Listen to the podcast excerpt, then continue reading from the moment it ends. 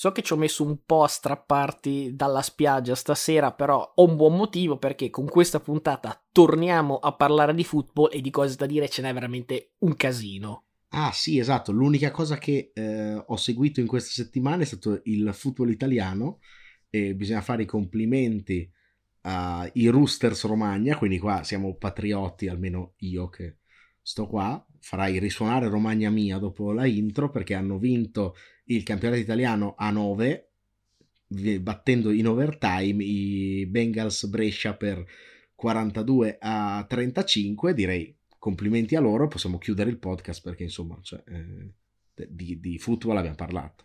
No quello che avevo in mente io è che l'altro giorno ho visto eh, la finale credo dei mondiali di flag football Italia-Stati Uniti e devo dire che l'Italia ci ha dato dentro penso se fosse arrivati sotto di un possesso o pari addirittura all'intervallo e poi nel finale hanno vinto gli americani. Eh, peraltro il quarterback che sembra il, la copia italiana di Aaron Rodgers, compreso il codino, e wide receiver col 19 che è un po' l'Adam Thiele in italiano, ma c'ha delle ricezioni fantastiche. Se qualcuno li conosce, eh, cioè, segnalateceli che li voglio assolutamente ospiti. Vedi, cioè comunque eh, flag football, eh, non a caso l'Italia compete, anche perché cioè, questo podcast ci sono due grandissimi, eh, eh, forse ex giocatori, perché so da quanto tempo non pratichi. Comunque io so benissimo che invece tu nel caldo di Boston hai seguito queste due settimane di news NFL e NBA e avrai preparato dei temi da sottopormi perché io torno tornano quelle puntate, no? quelle che piacciono un po' al nostro pubblico, quelle dove io mi dichiaro totalmente impreparato e tu mi porti a spasso proponendomi temi vari. Questo è un espediente narrativo, cioè sappiamo bene che tu sei molto più a tuo agio in questa, in questa sostanza, un po' questa nebbia dove dici che non sai niente e poi inizi a dire ma sai quella volta nel 98 che i Bengals sono affrontati, dici ma eh, aspetta dove viene fuori? Fai il furbo e ti conosco. Va bene, va bene, poso il fiasco e palla 2.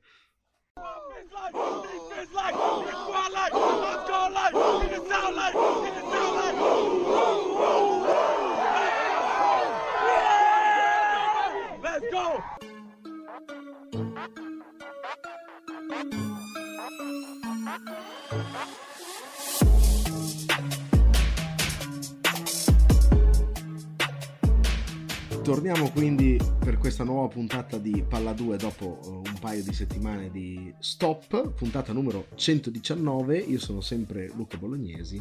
E io sono Matteo Venieri. 119 è ancora il numero della team da chiamare quando vuoi sapere il credito? Eh, non sono team, quindi non, non te lo so dire, ma spero che team abbia finanziato questo spot gratuito. Eh, sì, sicuramente. Soprattutto se è gratuito, cioè, mi sa che n- non arrivano gay. Mi sono purtroppo contraddetto nella stessa frase. No, anche sapevo... perché una volta che fai lo spot, così ne frega loro di pagarti. Cioè, hai già detto il nome. Eh, ma io speravo fossi stato contattato per dire questa, questa vaccata qui. No, assolutamente. Anzi, non so neanche che numero fossimo. Questo per dire come sono aggiornato. Non sono aggiornato sui nostri eh, titoli e i nostri numeri, però sono aggiornato sulle news NFL in primis perché notizie di queste ultime ore e finalmente, dopo un tira e molla di, di mesi praticamente da, da, fine anno, Keller Murray ha rinnovato il contratto con, uh, con gli Arizona Cardinals 5 anni 230 milioni di cui 160 garantiti che è il totale più alto di sempre dopo Watson e una media di 46 milioni che è la seconda più alta dopo Rogers quindi insomma i numeri sono abbastanza importanti direi uno dei tormentoni dello scorso anno, a parte la questione rinnova non rinnova, era no, il crollo dei Cardinals di, di Kingsbury Murray, che cioè, letteralmente ogni singola statistica era praticamente precipitata dopo il suo ritorno di infortunio, ma anche se guardate l'anno scorso più o meno fra touchdown, intercetti, completi, passer rating, insomma, qualunque statistica praticamente peggiora e non di poco. E comunque fin qui si parlava di un giocatore giovane con contratto da rookie in una squadra che insomma se l'aveva presa primo, primo assoluto è perché era la peggiore de, di quell'anno e ora direi che non ci si può più nascondere perché insomma l'anno scorso erano partiti 7-0 mi sembra e ora hanno comunque speso quattrini per lui, per la squadra e insomma anche Arizona appunto non si può più nascondere. Questi sono, sono i fatti diciamo. Poi come sempre eh, c'è anche un po' da capire dove siamo, siamo in un'epoca in cui l'ultimo che firma più o meno è il più pagato, appunto il secondo più pagato da podio quantomeno, e quindi non è che rifletta necessariamente diciamo, il valore intrinseco del giocatore. Alla fine Murray andava pagato, anzi più aspetti e peggio è, vedi eh, Dallas che aveva aspettato un anno, aveva taggato Duck e l'hanno solo dovuto pagare di più, alla fine non è che sia cambiato niente. È una grande vittoria per Murray perché insomma sono tanti soldi, però forse una vittoria ancora più grande per Lamar Jackson che ad oggi resta senza contratto, però insomma è il prossimo in linea per essere pagato, in più all'MVP, in più a qualunque statistica superiore a Murray, insomma se Murray ne merita 46, che i Ravens o chi per loro insomma staccheranno l'assegno si va dai 46,1 a salire. Sono curioso di sapere cosa pensi di questa operazione di, di Arizona. Beh, eh, parto con una battuta simpatica che è l'unica cosa che ho letto su sta cosa.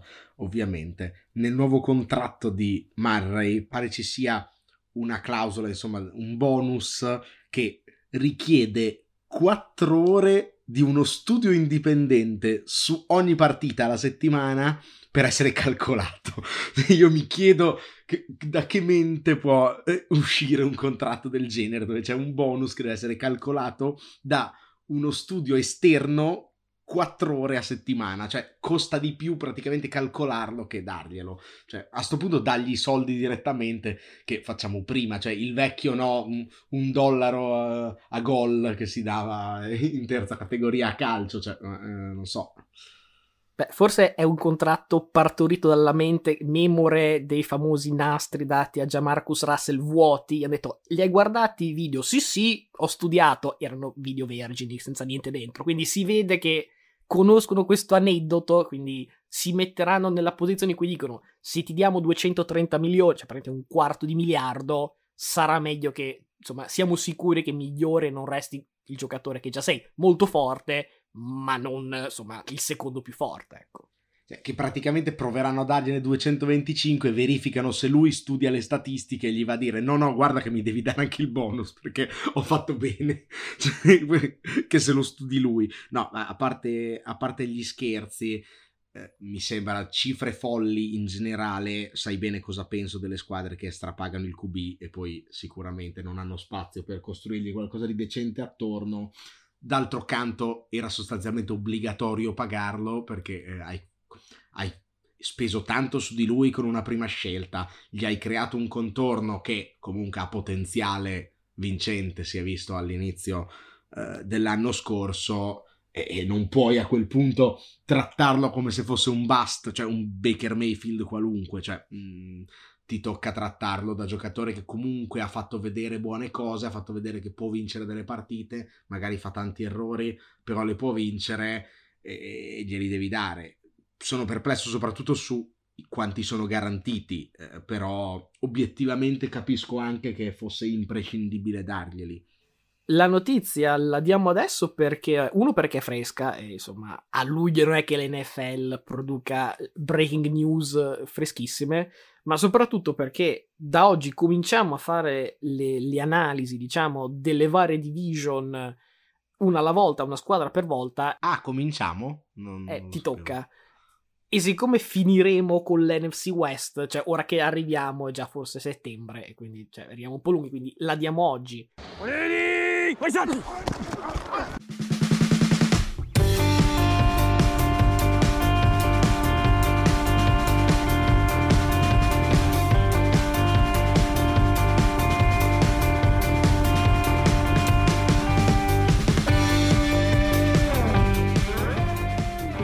East prima division e Buffalo Bills prima squadra. Bills che in questi anni sono stati molto, ehm, molto costanti come, come, giocatori che di anno in anno ritornano. Se non ricordo male, lo scorso anno erano tipo 20 su 22 titolari, una roba del genere, e anche quest'anno il grosso dei, dei giocatori ritorna. C'è qualcosa di diverso e secondo me le cose diverse sono miglioramenti ad hoc, tipo è arrivato James Cook, fratello di Dalvin, che spero possa, diciamo, dare una scintilla a, a uno dei backfield più, più, insipidi se parliamo di squadre top. Un altro cambiamento che forse in realtà è quello più rilevante in generale è che è arrivato Von Miller, pagato come si paga un, un campione in carica e un giocatore che si spera possa fare la differenza anche lì. La, la butto un po' bold, eh. Non è nemmeno detto che Miller sia o debba essere il miglior difensore dei Bills. Primo perché, anche se parliamo solo di lineman, Greg Rousseau mi piace parecchio e poi insomma ci sono i vari Milano, la secondaria, quindi non è necessariamente detto che la bontà della firma di Miller sia è il mio giocatore o no. In generale perché l'anno scorso in qualunque o quasi qualunque eh, campo statistico la difesa dei Bills era la migliore della Lega, quindi insomma il margine comunque minimo e quella differenza secondo me Von Miller la può ancora fare, tipo un tackle for loss nel momento chiave, un sack quando la partita è in bilico, ricordo al Super Bowl Von Miller ha portato due sack alla causa e invece i Bills che sono stati eliminati al, al divisional contro i Chiefs in una partita in cui gli ultimi due minuti facevano faceva, chi aveva palla faceva touchdown perché l'equilibrio era talmente minimo che alla fine l'ultima squadra con la palla in mano ha vinto e quindi immagino che appunto un placcaggio lì, un sack là potrebbe fare la differenza invece quest'anno. Beh, sui Bills c'è poco da dire, sono i favoriti di Las Vegas a vincere il titolo e non a caso, cioè abbiamo visto che l'anno scorso sono andati a un miracolo di Mahomes barra appunto un lancio di una monetina dal, da sostanzialmente penso poi battere i Bengals e andare al Super Bowl. Eh, quest'anno probabilmente potrebbero e dovrebbero far di meglio perché sono, sono solo migliorati. Josh Allen ha un anno in più di esperienza e ha proprio quella partita di playoff contro Mahomes d'esperienza nel senso di fiducia che può avere dall'allenatore perché ha dimostrato nel quarto quarto e purtroppo per lui non nell'overtime perché non ha toccato la palla della partita contro i Chiefs che cioè, volendo non c'è neanche bisogno di essere troppo conservativi, cioè si può andare palla ad Allen e si picchia non per forza West Coast Offense, 2 yard, 3 yard, primo down, secondo down, che è un po' il gioco dei Bills ed è giusto che resti così, ma all'evenienza hai anche un QB che ti fa il campo in, in 30 secondi e questo magari non era ben chiaro neanche ai Bills stessi. Eh, prima dell'inizio dell'anno scorso sono giustamente penso alla pari di Tampa Bay eh, i favoriti per, uh, per Las Vegas. È ovvio che è sempre molto equilibrato il campionato NFL però quantomeno dentro la division li vedo abbastanza solidamente primi. Beh adesso non ti nascondere sulla division penso siamo tutti d'accordo. Hai detto di Las Vegas, domanda infame, eh, ma sono anche i tuoi favoriti a uscire dall'AFC? Sono i miei favoriti a uscire dall'AFC, detto il 26 luglio, poi dopo quando andrò a fare tutti i record delle squadre, sicuramente mi troverò che in realtà ne ho tre migliori. no, obiettivamente, secondo me, anche se no, non dovessero avere il miglior record, e quindi il fattore campo, che comunque andare a vincere a Buffalo la vedo complicata per un bel po' di gente. Eh, comunque li vedo bene come uscita dai playoff, proprio perché dalle sconfitte si impara ed è una squadra che ha perso l'anno scorso. Quando eravamo ancora con The Blitz e ci chiamavamo Cover 2, avevamo fatto un sondaggio sulla fede sportiva di chi ci ascolta e ho, ho bene in mente che i Patriots, sembra Patriots e Packers testa a testa proprio di tanto rispetto alle altre squadre, quindi so a chi mi sto rivolgendo, quindi se non volete sentire brutte notizie, skippate i prossimi 2-3 minuti e la vostra giornata prosegue tranquilla. Perché io New England non la vedo messa per, me, per niente bene quest'anno. Eh, l'anno scorso avevo detto 9 vittorie, ne hanno fatte 10, siamo andati molto vicini. Da allora in difesa hanno perso Gilmore, che in realtà non aveva mai giocato, però tecnicamente hanno perso Gilmore, JC Jackson, Hightower e Van Noy, e sappiamo tutti che la difesa è, è o forse era la spina dorsale della squadra. Pur l'attacco ha perso un senatore, visto che Shaq Mason ha raggiunto Brady a Tampa e anche fuori dal campo è, andato via uno dei cervelli pensanti della squadra che è Josh McDaniels, l'offensive coordinator, che non è uno degli enfant prodige, scuola McVeigh, diciamo, di questa generazione, però il suo lavoro lo sapeva fare e gli anelli al dito ci dà per, un, per una ragione. Ad oggi, peraltro, non solo manca un offensive coordinator di ruolo, eppure defensive, se per quello, questa scelta filosofica di Belichick un po' fantasiosa, però so che uno degli assistenti per l'attacco che avrà, insomma, una voce importante sulle decisioni è Joe Judge, che sicuramente nessuno ha mai scambiato per un guru. Ricordiamo la famosa decisione sneak su terzo e nove, quindi io comincerei a tremare se, fosse, eh, se, se fossi un tifoso dei Patriots e, e vedessi quest'uomo chiamare delle giocate, o almeno anche solo suggerirle a Belichick. Mac Jones l'ho visto bello fisicato in qualche foto e secondo me questi muscoli torneranno utili perché la, il peso della squadra sulle sue spalle non potrà che aumentare perché la domanda da un milione di dollari che già in maniera preventiva ci eravamo posti lo scorso anno è ma quanto può migliorare obiettivamente Mac Jones? E se è vero riuscirà a farlo di pari passo con un carico di responsabilità che per forza di cose, di cose sarà maggiore il compitino da rookie, l'abbiamo detto tutti, l'ha, l'ha svolto benissimo, probabilmente il miglior giocatore eh, per quanto riguarda la, la, performance del primo anno, però il talento, il, il, dubbio è quanto talento grezzo ci sia e quanto insomma sia arrivato già a picchiare la testa sul soffitto. La schedule poi non è per niente banale, cioè vedo il primo mese ha tutte avversarie dirette per i playoff che sono Miami, Pittsburgh e Baltimore e trasferta a Green Bay, quindi inizio non simpatico. Ovviamente detto che si sa benissimo che le squadre di Belichick a settembre fanno schifo anche se poi finiscono col vincere il Super Bowl, quindi non prenderei e non prenderò, diciamo, questo primo mese come un giudizio definitivo sulla, sulla stagione, però questo va tenuto in conto. Non è impossibile che facciano i playoff, cioè no, non li do per morti, però come ogni anno no, c'è il famoso gruppone di, di squadre da wild card, direi che sono più nelle retrovie questi Patriots più che una squadra che detta il ritmo per fare un po' un'analogia col Tour de France. Interessante il discorso che hai fatto sui, sui record, perché appunto, dico, non avendo guardato la schedule, il discorso fatto prima sui Bills, eh, cioè io li posso dare primi, poi dopo vedo che eh, hanno un calendario molto più difficile di un'altra squadra e magari poi prendo la testa di serie numero 2 invece che la numero 1. Eh, per quanto riguarda eh, i Patriots sono d'accordo con te sul, eh, sulla perdita di uomini, sul possibile calo della difesa, sinceramente Mac Jones avrà comunque uh, un anno in più di esperienza e potrebbe fare qualcosa di meglio. C'è anche da dire che uh, parli di assistenti che vanno via o che arrivano, che non si sa ancora chi sono, eccetera, ma è un po' la filosofia di Belichick, cioè spesso arrivano degli sconosciuti e, e fanno un po' bene come avevano fatto prima, poi invece se ne vanno strapagati e fanno schifo lontano da, lontano da, dai Patriots, quindi siamo sempre lì. Non, secondo me sono un po' peggio dell'anno scorso. È anche vero che l'AFC, sinceramente, ha due division tiratissime che potrebbero portare anche tre o addirittura tutte le squadre ai playoff. Poi fai fatica quando sei in corsa alle wild card con quelle squadre lì. D'altro canto hai un calendario più facile perché incontri due volte i Jets comunque e non è male, anche se i Dolphins non sono più così scarsi. Io penso che non faranno i playoff.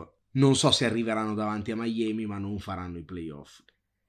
E Miami giustamente la tira in ballo perché la prossima squadra, già sapendo che io sono committato con un dollarone al fatto che Miami avrà un record migliore di Kansas City, quindi la mia imparzialità potrebbe essere un filino compromessa. Beh, e se hai il record migliore di Kansas City la devi dare ai playoff per forza, cioè, mm, nel senso... Adesso... Eh, ma adesso i record e i piazzamenti li daremo più avanti perché né io né te abbiamo ancora fatto. Ho scaricato il file Excel con tutte le squadre, le wiki e quant'altro, però non, non mi sono ancora messo a fare vittorie e sconfitte. Quindi questo più analisi. Eh, pensa, pensa a me che figurati se posso fare Excel sotto l'ombrellone.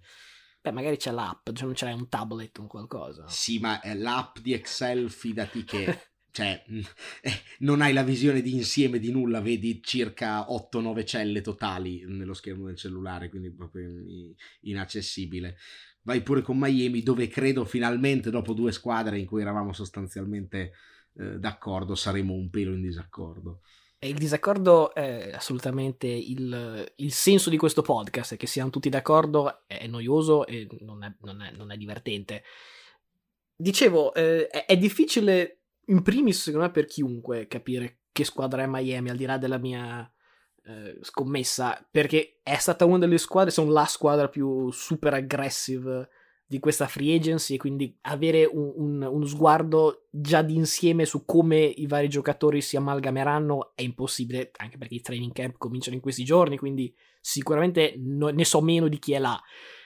A livello di funzionalità, e parlo strettamente di funzionalità, fra tutti gli arrivi, secondo me, quelli di Armstead e Williams sono addirittura un gradino sopra di quello di, di Tyreek Hill ricordo nel 2021 la O-line di Miami era ultimissima in pass blocking e primissima in pressure concesse, che non è esattamente una combo ideale. Nel momento in cui migliori la linea, migliore gli skill player. Ho visto oggi anche un, un tweet di Mostert che ha detto sono pronto per tornare e quindi occhio perché se resta sano è una stila assoluta. A quel punto i linee secondo me hanno tutta una serie di di variabili pazze, diciamo che in queste due stagioni secondo me hanno reso molto difficile avere, eh, fare una valutazione oggettiva su Tua. Lo scorso anno ho sotto le statistiche ha chiuso 2600 yard lanciate e 15 touchdown, che onestamente è poca roba. A livello tattico, cioè quello che gli ha messo attorno la squadra, secondo me ha tutto quello che gli serve non voglio fare numeri per forza scolpiti nella pietra o scritti nella Bibbia, come diresti tu, però secondo me almeno un 700-800 yard in più e una decina di touchdown ulteriori sono alla portata, anche considerando che un altro miglioramento è chi gli parla nell'orecchio, che sarebbe Mike McDaniel, nuovo coach, no? che è uno degli elementi offensivi più brillanti di questi anni, e proprio perché la mia fiducia non è riposta unicamente nel paniere di Tua, ma insomma ce n'è nel coach, nella linea, nei wide receiver, running back, tight end. Per me Miami può fare una signora stagione. Sulla difesa non spendo troppe parole perché è stata una delle poche cose costanti in positivo in questi anni, è più l'attacco che va un po' scoperto. Prima di passarti la palla, anche se non diamo numeri, però ho guardato Vegas da sia New England che Miami a 8,5. Non sono uno scommettitore, io però andrei rispettivamente under e over parecchi dollaroni che poi magari si avvicina anche alla Lamborghini. Eh, precisiamo che 8,5 intendevi no? numero di vittorie, perché io prima ho citato la quota di vincente titolo che è 8,5, tra l'altro quella di Buffalo, eh, che è la favorita assieme a, a, Tampa Bay, almeno io adesso prendo quote che ho appena letto su, su Golbet, poi magari da altre parti eh, le si trova diverse. Su questo sono d'accordo con te. Cioè, eh, ho il dubbio più su Miami che più su New, su New England. Cioè, New England, secondo me, potrebbe stare sotto 8 e mezzo. Miami è un po' a rischio, cioè è sempre quelle squadre eh, rischio bust totale. Poi, secondo me, ha comunque un cap in alto perché sopra una certa cifra di vittorie, che secondo me sono circa 9 potrebbe far fatica ad andare proprio perché comunque eh, l'ho detto tante volte, cioè, se un QB è forte, tipo Joe Barro per fare, citare un nome, o, o, Herbert, ecco, si vede anche giocando con Pippo Pluto e Paperino. Eh, quando fai schifo giocando con Pippo Pluto e Paperino, poi va bene, puoi fare il compitino, cioè puoi diventare Mac Jones, ma non mi sembra il tipo di giocatore che può diventare Mac Jones. Quindi ho paura che tua possa addirittura rovinare alcune cose. Detto ciò, ecco, visto che abbiamo parlato di quote, cercando una sponsorizzazione anche qui da Golbet, vado a leggere le quote dell'MVP e mi scappa un po' da ridere perché vedo che Tua paga 1 a 200, cioè metti un dollarone e prendi 200. È ovvio che non vincerà l'MVP, però se ti dico altri nomi che pagano molto di meno, quindi sono molto più per loro plausibili di MVP mi scappa da ridere. Baker Mayfield 1 a 100, quindi la metà di tua. Cioè, Ryan Tannehill 1 a 100. Per me Tannehill potrebbe perdere il posto prima di fine anno, per, dire, per dirla grossa. Kirk Cousins 1 a 51. Cioè, Kirk Cousins ha quattro volte le probabilità di vincere l'MVP di, di tua? Non lo so, con quella squadra lì, cioè, quel supporting cast lì, comunque io una possibilità a tua gliela darei pur essendo un suo detrattore. Mi, mi sembra un po' poco considerato sia lui che Miami, quindi eh, diciamo ti vado contro dicendo che secondo me hanno anche, cioè, hanno, ci sono tanti motivi per cui potrebbero non fare bene, però attenzione anche a dargli sempre contro a, a Miami perché potrebbe fare non un'eccellente stagione come hai detto tu, ma una buona stagione ed essere più di New England una squadra capace di entrare magari sesta, settima come, come wild card.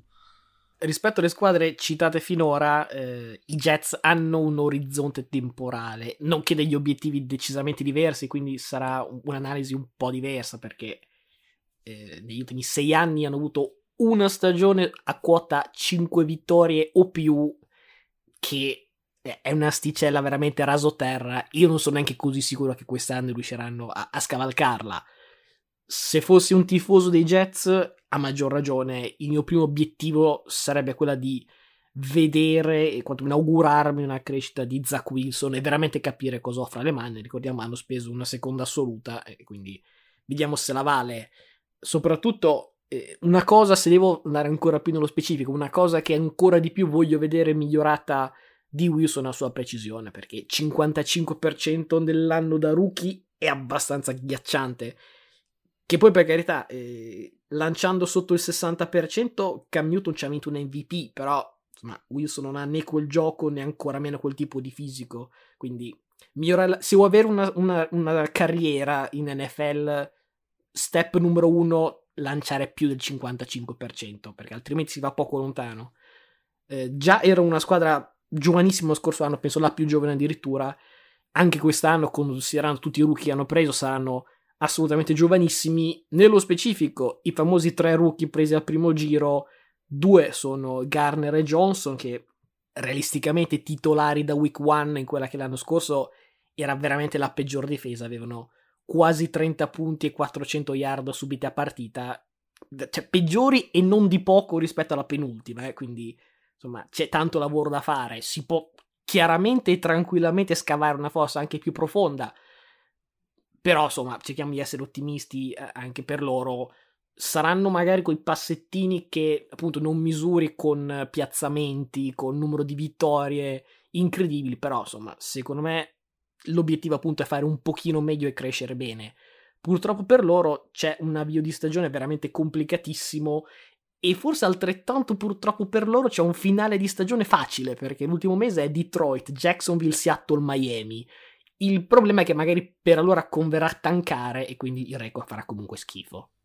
Ecco, questa è la classica squadra in cui se non vai a leggere la schedule, diciamo, mi sentirei di essere un po' più ottimista di quello che hai detto tu. È vero che Zach Wilson è all'esame, è anche vero che ha fatto vedere qualche colpo di grandissimo talento l'anno scorso in mezzo, diciamo, a prestazioni non sempre esaltanti, però è anche vero che non lanciava nessuno, quindi siamo un po' allo stesso discorso di tua. Eh, adesso gli si cerca di creare attorno un contorno, è un po' il problema, diciamo, di prendere prima il quarterback del contorno, cosa di cui sono abbastanza contrario. Però, insomma, eh, arrivano giocatori di grandissimo talento, la difesa potrebbe reggere un po' di più.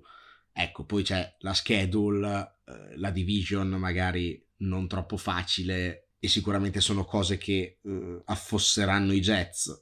Posso aspettarmi una partenza magari un po' difficile proprio per la schedule, come hai detto tu, e poi una, una chiusura bene. Ci fu, non so, anni fa eh, una Detroit che chiuse con, con Stafford e Calvin Johnson eh, dopo miliardi di sconfitte consecutive, chiuse la stagione tipo con 6 vittorie di fila, 6-10 dopo aver perso le prime 10, 6 vittorie di fila e poi fu la squadra che eh, l'anno dopo andò ai playoff, quindi cioè, potrebbe essere una squadra che chiude in crescita.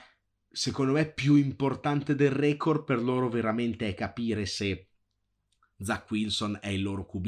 Se la partenza dovesse essere brutta, ma con un buon Zach Wilson, sarebbe una grossa vittoria per loro. Molto più che, diciamo, una, un, una stagione che finisce con 6-7 vittorie, ma non merito di Wilson. Cioè, preferisco vincerne 5, 4-5, ma vedere che il mio QB il prossimo anno con altri giovani che crescono può fare molto bene che eh, insomma finire magari con qualche vittoria in più perché la difesa ti vince un paio di partite però avere sul groppone una seconda scelta buttata via personal foul unnecessary roughness number 92 of the defense for throwing a punch. Number 92 is ejected.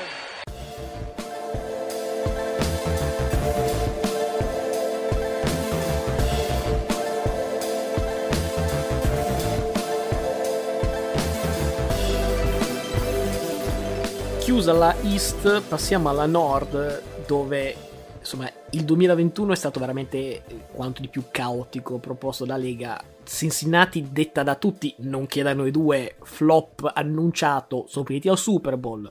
Baltimore ha fatto letteralmente una stagione col numero più alto di giocatori in IR. Cleveland con tutta la tiritera Baker Mayfield eh, o del Beckham Junior e Senior eh, a fare i video, eh, beh, Pittsburgh aveva Big Ben che era più versione Umarell con la coppola che quarterback, quindi insomma caos totale e in tutto questo la differenza fra primo posto e ultimo posto solo due vittorie, quindi tantissimo caos e, e insomma difficile capire, difficile prendere l'anno scorso come diciamo una base per, per poi leggere quello che sarà il 2022. Fra tutte il compito più difficile ce l'ha Cincinnati eh, perché comunque passare da squadra che nessuno aveva visto arrivare a squadra che esce dalla, dalla IFC e quindi sarà la squadra da battere in tutta, in tutta la conference insomma è un bel cambio di mentalità. Eh, nella puntata eh, non, non, mi ricordo che numero era però insomma quella in cui dicevamo eh, vincitori vinti della free agency NFL avevo detto Bengals secondo me la migliore di tutte le squadre, peraltro credo insieme a Miami, quindi per essere coerente, perché domanda facile questa, eh, qual era il famoso tallone d'Achille di quella squadra? Beh, ovviamente la linea. Ecco, aveva 70 sec concessi in regular season, record negativo in una singola parte di playoff, quella contro i Titans, e poi di nuovo record negativo sempre in quanto a sec al Super Bowl, quindi sicuramente quello era il need con la N maiuscola in off season cosa hanno fatto? Hanno preso Lyle Collins, Alex K e Ted Carras, praticamente da centro a destra hanno rifatto la linea.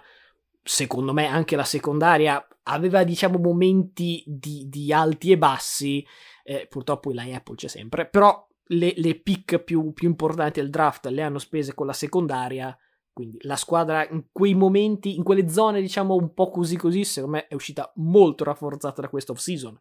E qui parliamo dei punti deboli perché insomma, si può anche spendere ore a parlare di, di Joe Barro e Jamar Chase che non vedo perché debbano in proiezione essere peggiori, anzi miglioreranno pure. Joe Mixon resta sempre un eccellente running back. Trey Hendrickson, mi ricordo che l'anno scorso facevi la, ogni settimana la lista di quanti sec riusciva a fare, una striscia impressionante. Jesse Bates, insomma, stanno ancora dibattendo eh, per un nuovo contratto, però insomma eh, è sempre lì a, a fare su, la sua e a dirigere la secondaria. Poi mi rendo conto che c'è questa famosa cabala, no? Che chi esce perrente da un Super Bowl poi fa sempre una fatica bestiale. Secondo me Cincinnati è proprio la squadra strutturalmente costruita meglio per avere invece continuità dopo quest'anno pur sorprendente e continuare a fare bene. Sarei ancora più ottimista se non fosse che ho visto il calendario e non è esattamente il loro amico perché la, la seconda metà di stagione soprattutto è un, è un, bel tour de force perché hanno da, dal bye che hanno in week 10 poi hanno Sunday night a Pittsburgh, a Tennessee, Kansas City e Cleveland che magari per allora recupera Watson, di nuovo doppia trasferta Tompa e ex Tompa che sarebbe New England e ultime due contro Buffalo e Baltimore. Il calendario è veramente tosto dal bye in poi, però ripeto, n- non li do neanche per spacciate perché insomma tutte queste squadre eh, potevano far meglio di loro l'anno scorso, non ci sono riuscite, molte sono squadre di AFC, quindi comunque ci saranno eh, grandi duelli per arrivare o posizionati meglio ai playoff o addirittura entrarci o non entrarci, quindi sicuramente un finale di stagione esplosivo che questa division sia una Royal Rumble è, è abbastanza prevedibile.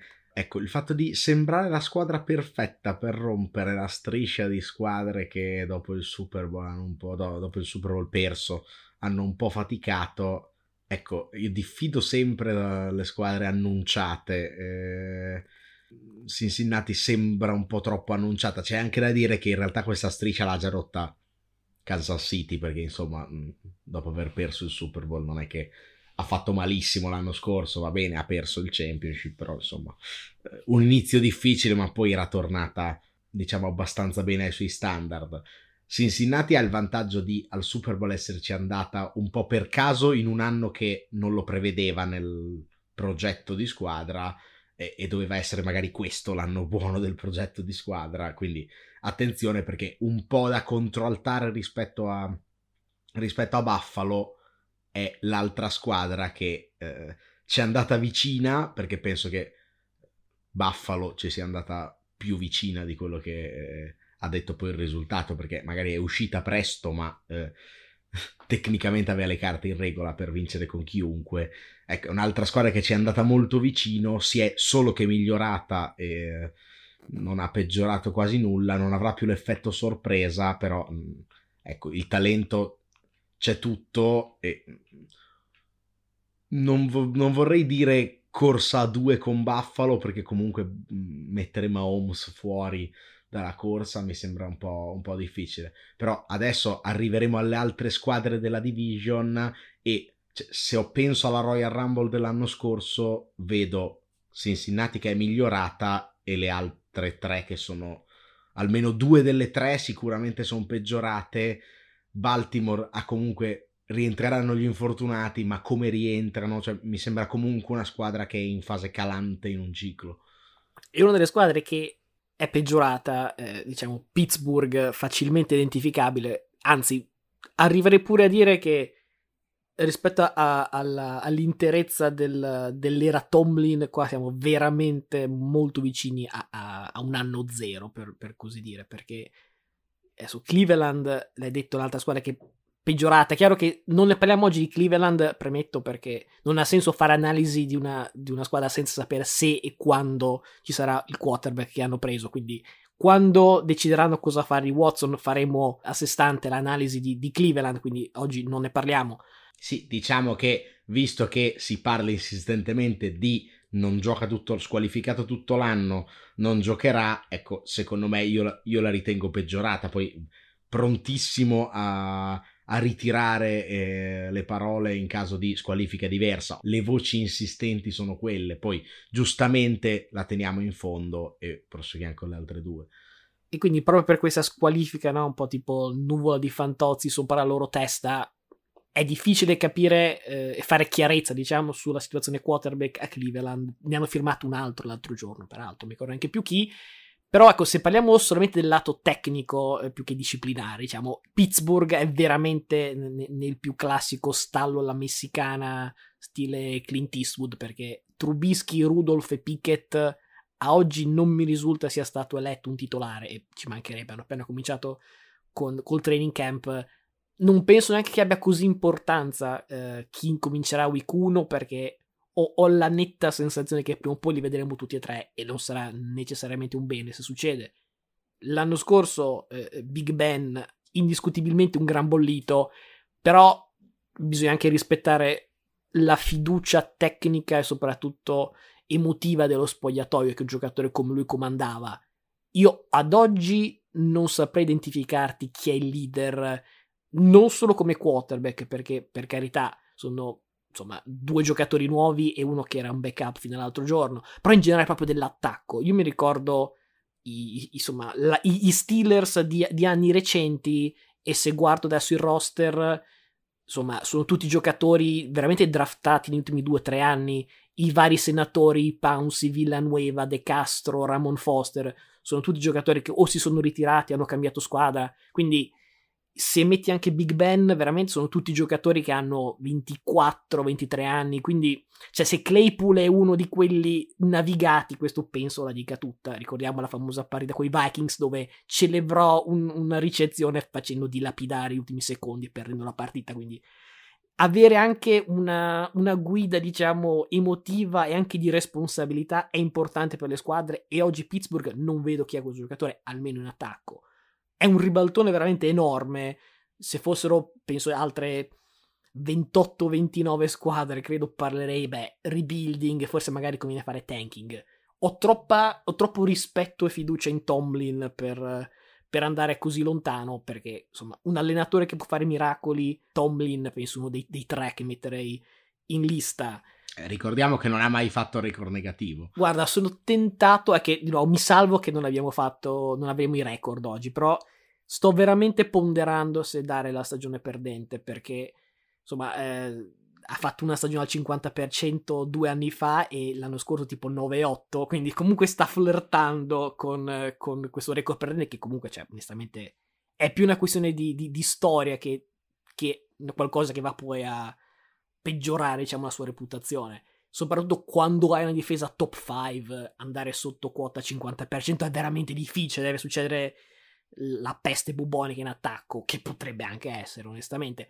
Però un'altra fortuna loro è che il calendario, quello sì, eh, rispetto a, a Cincinnati, è veramente amico perché gli incroci con le division sono due division che hanno una squadra forte, che sono Buffalo in AFC East e Tampa Bay in NFC South. Le altre sono da scarse a ce la giochiamo.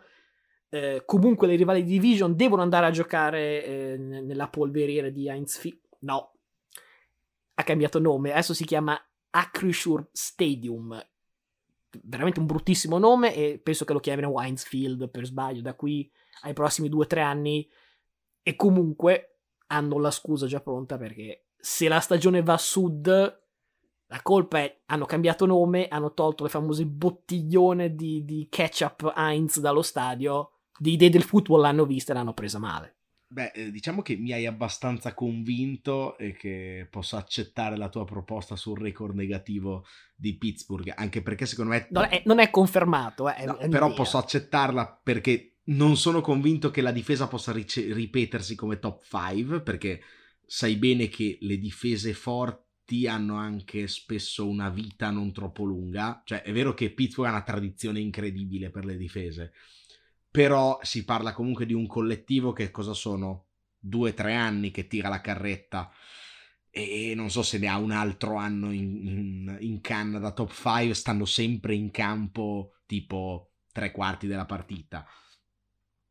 E secondo me tu sottovaluti molto l'apporto di Big Ben, che ok era bollito, ma non faceva la cagata quando non la doveva fare, faceva la giocata per vincere la partita poi nel quarto quarto, cioè sono cose che non penso che Trubisky possa dare, sicuramente Rudolph non ti dà, tant'è vero che si era visto che quando era fuori Big Ben Rudolph non vinceva le partite, mentre Big Ben un tot le ha vinte, quindi ok bollito se pensiamo al Big Ben che vinceva i, i, i Super Bowl e, e, dominava con i Big Three in, in attacco però resta comunque secondo me un downgrade quello che fanno a livello di quarterback, sia a livello di leadership ma anche proprio a livello di esperienza e tecnico in campo che Trubisky gioca per gli altri sostanzialmente, l'altro era il backup di Big Ben e se era il backup un motivo ci sarà, uno è un rookie che fossi in loro non esporrei così tanto,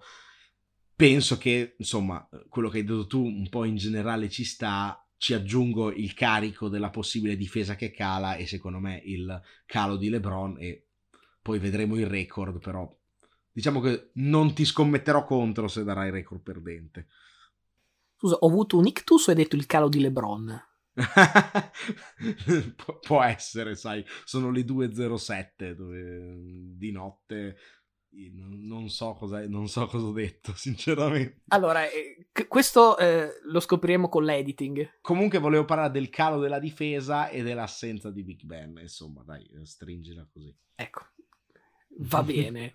Se, se, per caso ricordate che avevo detto Cincinnati regina della free agency, forse ricordate che avevo detto Baltimore il peggio del peggio, perché insomma in difesa insomma, per fortuna presto o tardi, forse neanche tutti da week one magari, ma insomma gli infortunati storici torneranno, hanno preso due buoni giocatori come Marcus Williams e Kyle Fuller, quindi la difesa per me non si discute, questa anche qui direi top 5 tranquillamente. Eh, hai un po' tante top 5.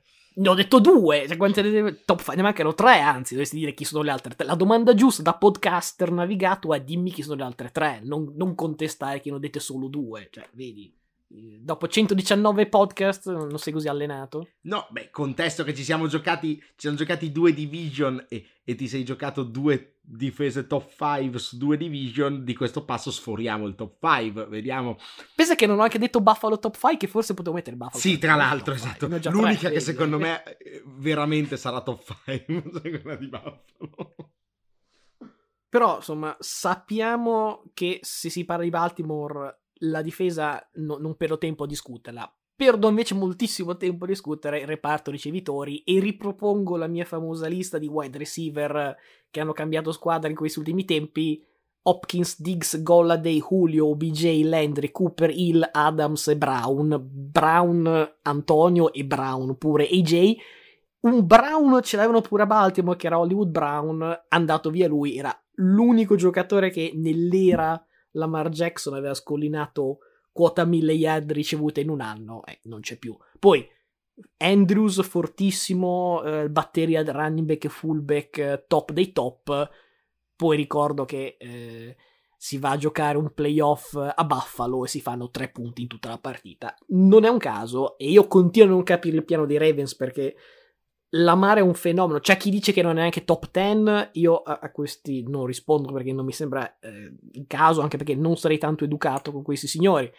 Però d'altro canto non è neanche Tom Brady a cui puoi dare eh, due, due cassieri di Trader Joe's e un benzinaio e ti fa vincere un Super Bowl. Se i Ravens vogliono essere presi sul serio, devono dare un top wide receiver a Lamar, anche perché, detto prima per, per Kyler Murray, non stanno pagando Lamar 50 milioni, che non c'è la scusa di dire ti stiamo pagando tantissimo, arrangiati con quello che passa il commento. Non gli danno giocatore, non gli danno soldi, non mi è chiaro esattamente quale sia il piano, spero che comunque qualcosa di buono tirerà fuori, soprattutto Lamar Jackson, ricordo da quando si è infortunato 5 sconfitte di fila per chiudere la stagione, erano primi in division, si fa male lui, ultimi in division o penultimi, quello che è, insomma. Se questo non è l'epitome del giocatore che ti fa la differenza, non so quale sia. Contesto il fatto che Tom Brady abbia vinto dei Super Bowl giocando con i magazzinieri, visto che ha sempre avuto una linea top 5 della Lega. I magazzinieri sono, sono i wide receiver. Comunque aveva, aveva l'Edelman di turno che faceva comunque il suo, aveva Gronk e, e, Pip, e, e, e cazzi e mazzi. Gli anni che non aveva nessuno usciva le wild card, quindi Sì, e a Mendola. contesto questa cosa, ma la contesto per darti ragione sulla Mar, che secondo me è fortissimo ed è un po' vittima di aver fatto un paio di brutte prestazioni ai playoff, peraltro l'ultima volta secondo me non sono neanche troppo usciti per colpa sua e quindi viene un po' sottovalutato per quelle prestazioni lì. È ovvio che non è il giocatore che ti fa rendere un ricevitore al meglio, perché comunque la, la metà barra i tre quarti delle volte corre lui o fa correre il running back, quindi cioè, è il sistema di gioco che non valorizza i ricevitori. Ecco, però tra non valorizzarli e non averceli ce ne passa, cioè almeno uno spaventapasseri bisognerebbe averlo, no? Cioè, come dire, Hollywood Brown quantomeno era uno spaventapasseri, cioè lo mandavi lungo tutte le volte e ti cavava un difensore. Cioè, io sinceramente attualmente, per come si presenta Baltimore, potrei dire mettiamone 11 nel box e poi vediamo cosa succede e secondo me succede qualcosa di buono, ma per la difesa.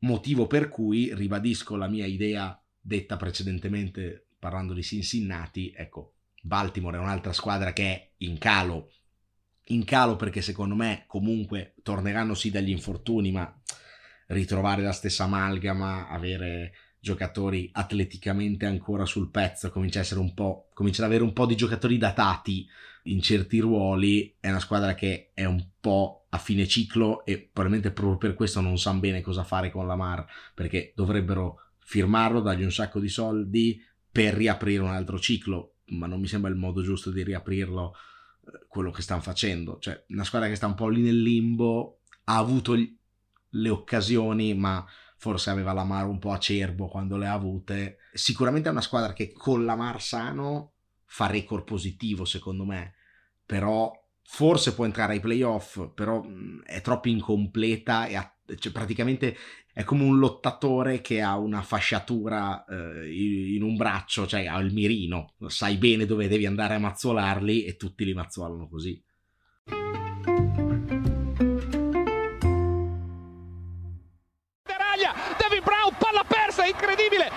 Addirittura di vittoria per McGrady che prende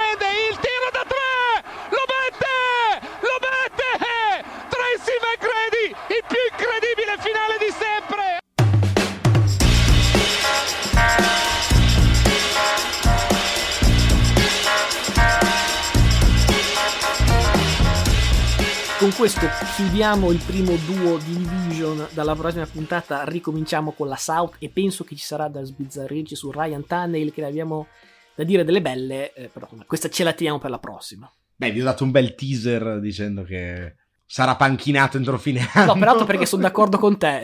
È un doppio teaser perché l'avevo già, l'avevo già nelle corde questa cosa qua. Vabbè, è due settimane che non ci sentiamo, però siamo orfani di, del risultato di un sondaggio vi avevamo chiesto qual era stata la miglior firma della stagione NBA e così ci avviciniamo anche verso l'ultima parte di puntata dove torniamo a parlare di NBA e voi ci avete risposto John Wall ai Clippers. Sono parzialmente d'accordo, l'avevo proposta tra le, tra le, firme, tra le firme migliori, però nel mio cuore c'è il gallo. Listen, we talking about practice. Not a game, not a game, not a game. We talking about practice.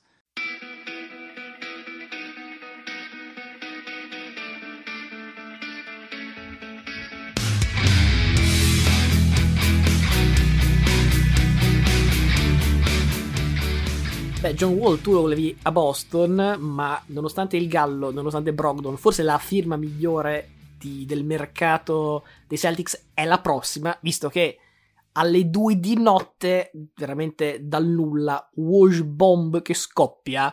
Poi io l'ho letta stamattina che, devo dire, mi ha anche fatto andare di traverso la colazione, perché ricordo che il famoso annuncio di KD a Warriors, ormai era 2016, eh, era arrivato anche quello tipo all'alba o, o, giù di lì, e quindi quando ho letto Celtics Durant ho avuto un attimino un, un mancamento. E invece era solo, era solo, era solo una, una, discussione. Sì, perché Boston avrebbe offerto uh, Jalen Brown, White e una prima scelta per Kevin Durant. Immediata controproposta invece dei Nets, ok Jalen Brown, ma dateci anche Smart, un altro giocatore, non mi, è, non mi è chiaro chi, però immagino uno da rotazione, non un, un Pritchard da caso, e varie pick. E comunque, Richard era in rotazione comunque. Sì, in rotazione a raccogliere, a pulire i pavimenti quando qualcuno sudava e andava per terra. Adesso non esageriamo. Non penso che sia Pritchard il giocatore che vogliono. vi ha fatto il culo. Eh? Vi ha fatto il culo. No, no, te avevo capito. E tu, è come dire sei ubriaco. Eh, è lo so, infatti lo eh, E varie pick. Comunque Boston che fa la furba offrirne una, ma in realtà ne può offrire comunque fino a tre. Eh, tutto questo appunto. La fonte è Woj. Per prima cosa, eh, visto che ho già, ho già, visto il commento online, quindi fatemi un attimo mettere acqua sul fuoco. Non cominciamo con la narrativa che Ale di nuovo Durant va da una squadra che l'ha appena battuto. Questa è una trade, cioè scegli, sceglie eh, Brooklyn la squadra migliore, quella che va la proposta più conveniente. Non è Durant, non ha una no trade clause. Questo la voglio mettere lì perché so che comunque si dirà, eh, però è, è, è una conversazione da, da, da, da babbei. Cioè, sarebbe, sarebbe, la seconda volta che va in una squadra che l'ha battuto e, e, anche nella squadra che ha perso il titolo l'anno prima alle finals. Cioè... O la prima volta in cui viene tradato in una squadra che l'ha appena battuto e perde alle finals. Si può anche dire questo, che è, è più giusto secondo me. Beh, sì, d'altro canto, però, non penso che una trade venga fatta con Durant che dice no, no, no, no, io lì non ci gioco. Cioè, è vero quello che dici tu, ma, ma è anche vero quello che dico io. No, la differenza è tutte le squadre fanno la loro proposta e Durant dice vado lì. Un conto è dire uh, Kevin, boss ci ha fatto questa offerta, ci piace, a te va bene, non c'è un motivo tecnico per cui lui debba dire no, Boston fa schifo. Cioè, magari non gli piace la città, magari non gli piace la cucina, però non è che lo stanno mandando a Sacramento. No, no, ma infatti, infatti dico, è vero quello che dici tu, ma è, è anche vero che deve essere una destinazione gradita, cioè penso che le destinazioni gradite a Durant siano 4-5, non tante di più. Se ti scambiano in una squadra dove non vuoi andare e dici no, guarda, cioè io non voglio giocare lì. Se mi scambiate, poi mi dovete riscambiare da un'altra parte perché chiedo trade di nuovo. Cioè, è un po' da pagliacci, mi rendo conto, ma me, da Durant me lo aspetto. Ma non è vero, cioè questo è, è, un precedente che uno non esiste e due non vedo perché affibbiare questa prima volta Durant, che comunque è un giocatore serio, cioè eh, tutta la narrativa che si fa su Durant è, è, basata su gente che non sa neanche prendere un pallone in mano e palleggiare. Eh, cioè... È basata sul fatto che era uno che si faceva gli account fake per sparlare dei compagni cioè, e della dirigenza. Cioè, insomma, siamo al bimbo minchismo un pochino per quanto riguarda KD.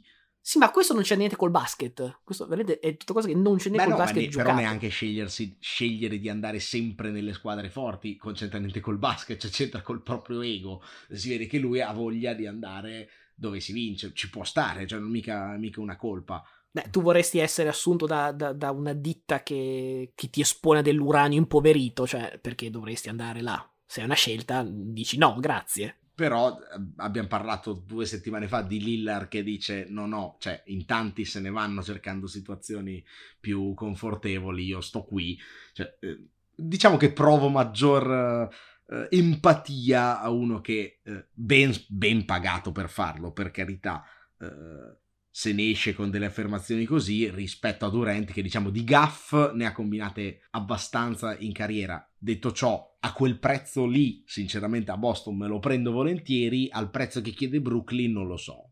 E perché comunque è passato praticamente un mese da, da quando lui ha fatto la sua richiesta e se non ricordo male appunto lui aveva detto fra, fra le squadre eh, dove preferirebbe andare eh, una era Phoenix e quindi i Nets hanno bussato alla porta e hanno detto dateci Booker. E loro hanno detto ah, ah, ah bella battuta. No. Ehm, ecco è passato appunto un mese e ora siamo a Jalen Brown gran giocatore però è un secondo violino e onestamente se sei una squadra come Brooklyn insomma più o meno non è obbligata a fare però potrebbe fare sia con Durant che, che con Kerry cioè se vuoi veramente tirare giù tutto e ricostruire un secondo violino che paghi tanto, non mi è chiarissimo veramente che, che tipo di, di, senso abbia.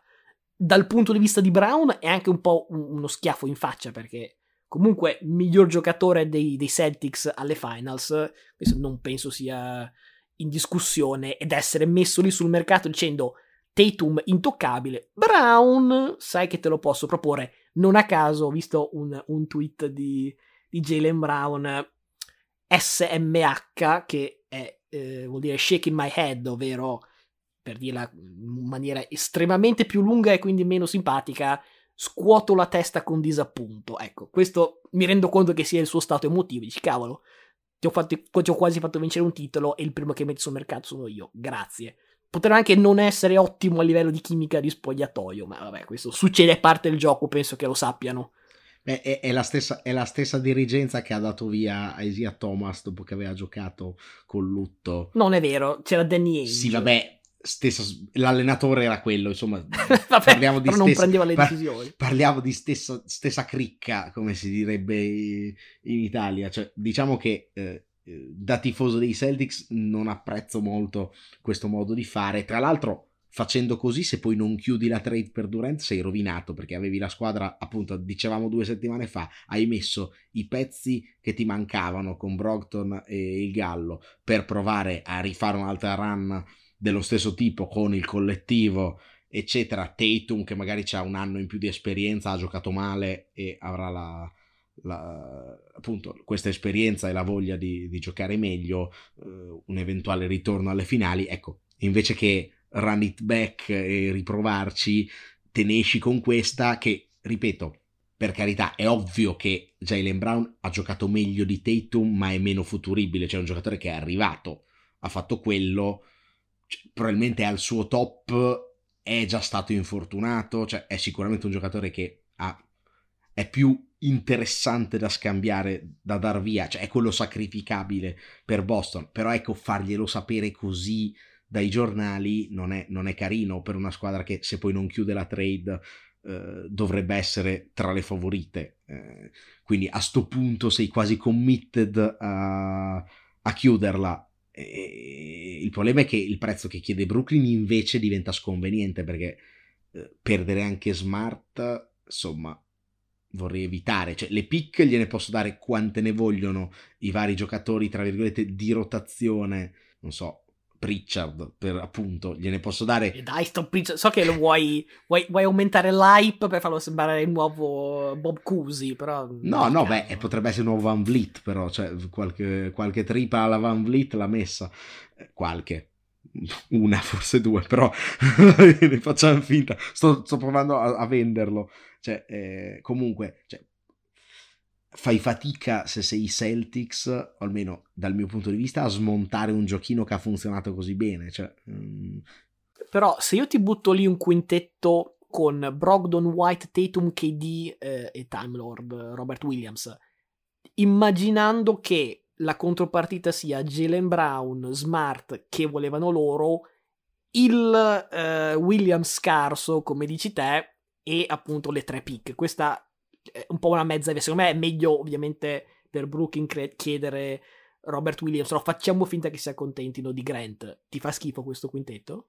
È solo che dalla panca salgono Gallo, Pritchard. Sapevo che avresti detto questo. E poi sì. chiamano te a fare il terzo che sale dalla panca. Quindi torniamo ve- al vecchi Celtics, no? Che si diceva, ah, ma non hanno la panchina. Eh, ma anche adesso la panca eh, ma anche adesso la panca era corta quest'anno. Aggiungi però KD.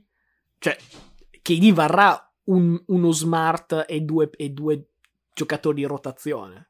Non lo so, perché c'è un'economia di squadra, cioè, eh, non è detto che eh, sai bene che a basket non è che mm, meno 1 più 2 o meno 3 più 4 eh, rende allo stesso modo.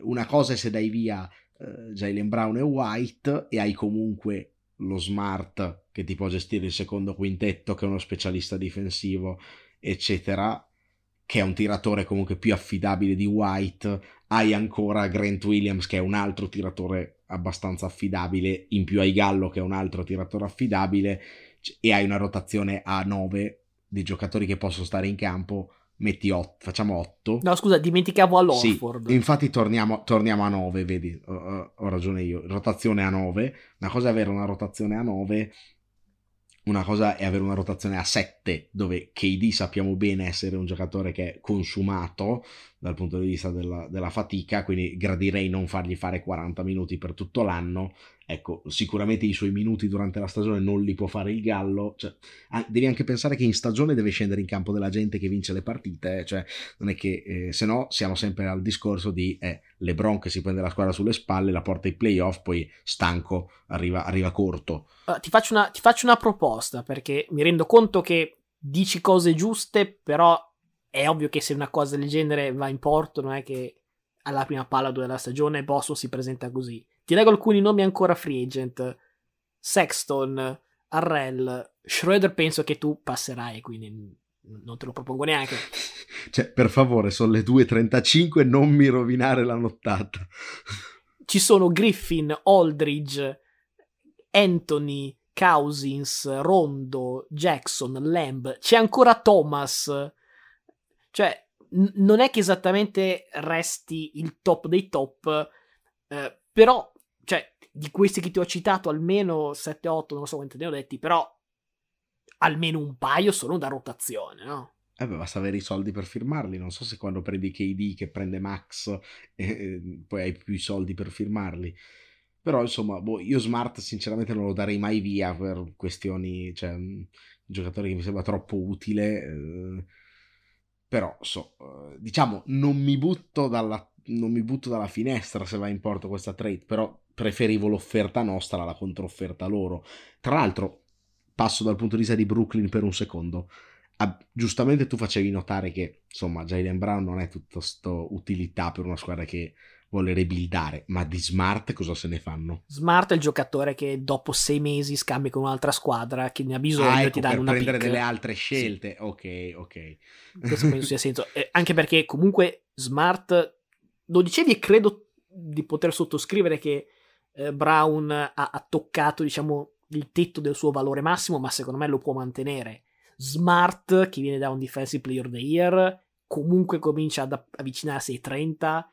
Mi sembra il giocatore un po' tipo che, che del, nel football Belicic darebbe via adesso perché ci può, ci può lucrare più di quanto non ci poteva lucrare prima e non ci potrà lucrare dopo. Cioè io lo terrei a mente questa cosa qua, anche perché prima dicevi dirigenza Boston, ecco, quella dirigenza Boston che eh, ricordo qualche anno fa non, con tutta quella miriade di scelte non, non volle eh, prendere Anthony Davis, poi primo anno ai Lakers ha pareggiato il numero di anelli che i Celtics hanno vinto negli ultimi 35 anni. Perché la, i Celtics non sempre, ma quasi ogni anno sono sempre lì.